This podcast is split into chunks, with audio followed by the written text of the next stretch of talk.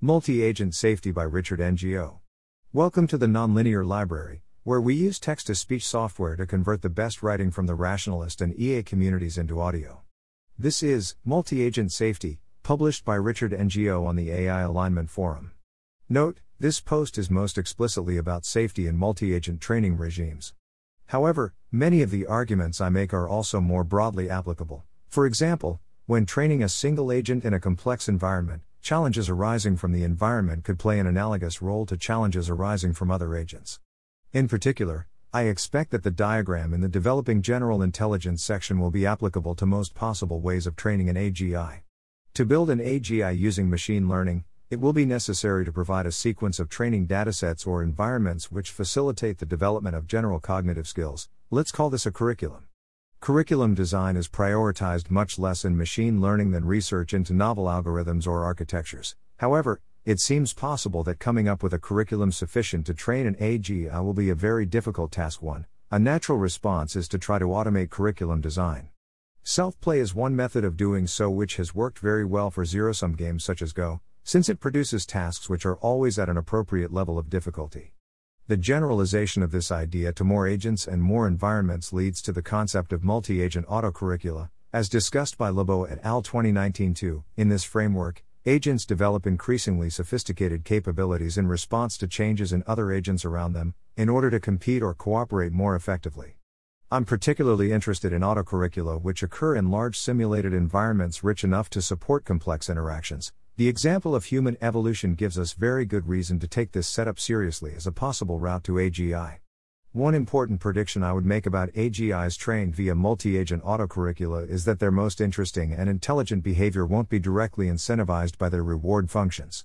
This is because many of the selection pressures exerted upon them will come from emergent interaction dynamics 3. For example, consider a group of agents trained in a virtual environment and rewarded for some achievement in that environment, such as gathering, virtual, food, which puts them into competition with each other.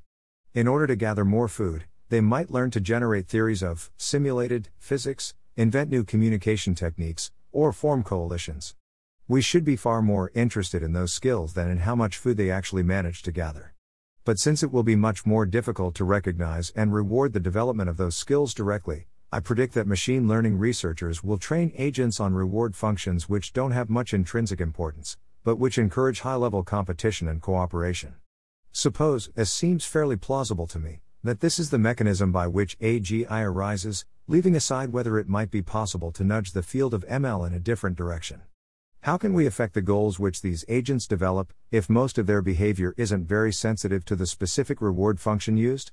One possibility is that, in addition to the autocurriculum inducing reward function, we could add an auxiliary reward function which penalizes undesirable behavior. The ability to identify such behavior even in superintelligent agents is a goal of scalable oversight techniques like reward modeling, IDA, and debate. However, these techniques are usually presented in the context of training an agent to perform well on a task. In open ended simulated environments, it's not clear what it even means for behavior to be desirable or undesirable. The tasks the agents will be doing in simulation likely won't correspond very directly to economically useful real world tasks, or anything we care about for its own sake. Rather, the purpose of those simulated tasks will merely be to train the agent to learn general cognitive skills. Developing general intelligence. To explain this claim, it's useful to consider the evolution of humans, as summarized on a very abstract level in the diagram below. We first went through a long period of being trained by evolution, not just to do specific tasks like running and climbing, but also to gain general cognitive skills such as abstraction, long term memory, and theory of mind, which I've labeled below as the pre training phase.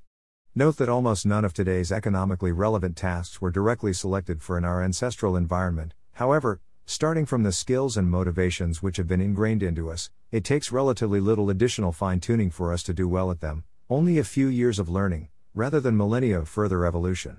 Similarly, agents which have developed the right cognitive skills will need relatively little additional training to learn to perform well on economically valuable tasks. Link to a larger version of this image. Needing only a small amount of fine tuning might at first appear useful for safety purposes, since it means the cost of supervising training on real world tasks would be lower. However, in this paradigm, the key safety concern is that the agent develops the wrong core motivations. If this occurs, a small amount of fine tuning is unlikely to reliably change those motivations, for roughly the same reasons that humans' core biological imperatives are fairly robust.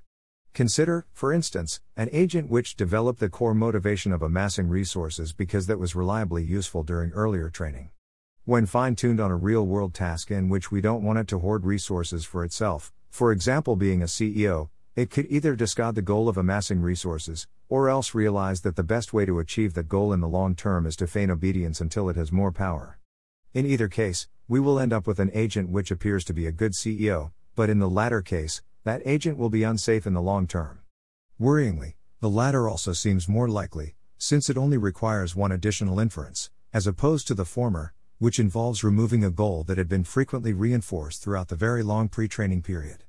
This argument is particularly applicable to core motivations which were robustly useful in almost any situation which arose in the multi agent training environment. I expect gathering resources and building coalitions to fall into this category. I think GPT 3 is, out of our current AIs, the one that comes closest to instantiating this diagram. However, I'm not sure if it's useful yet to describe it as having motivations, and its memory isn't long enough to build up cultural knowledge that wasn't part of the original pre training process. Shaping agents' goals. So, if we want to make agents safe by supervising them during the long pre training phase, i.e., the period of multi agent autocurriculum training described above, we need to reframe the goal of scalable oversight techniques. Instead of simply recognizing desirable and undesirable behavior, which may not be well defined concepts in the training environment, their goal is to create objective functions which lead to the agent having desirable motivations. In particular, the motivation to be obedient to humans seems like a crucial one. The most straightforward way I envisage instilling this is by including instructions from humans, or human avatars, in the virtual environment, with a large reward or penalty for obeying or disobeying those instructions. It's important that the instructions frequently oppose the AGI's existing core motivations, to weaken the correlation between rewards and any behavior apart from following human instructions directly. However, the instructions may have nothing to do with the behavior we'd like agents to carry out in the real world.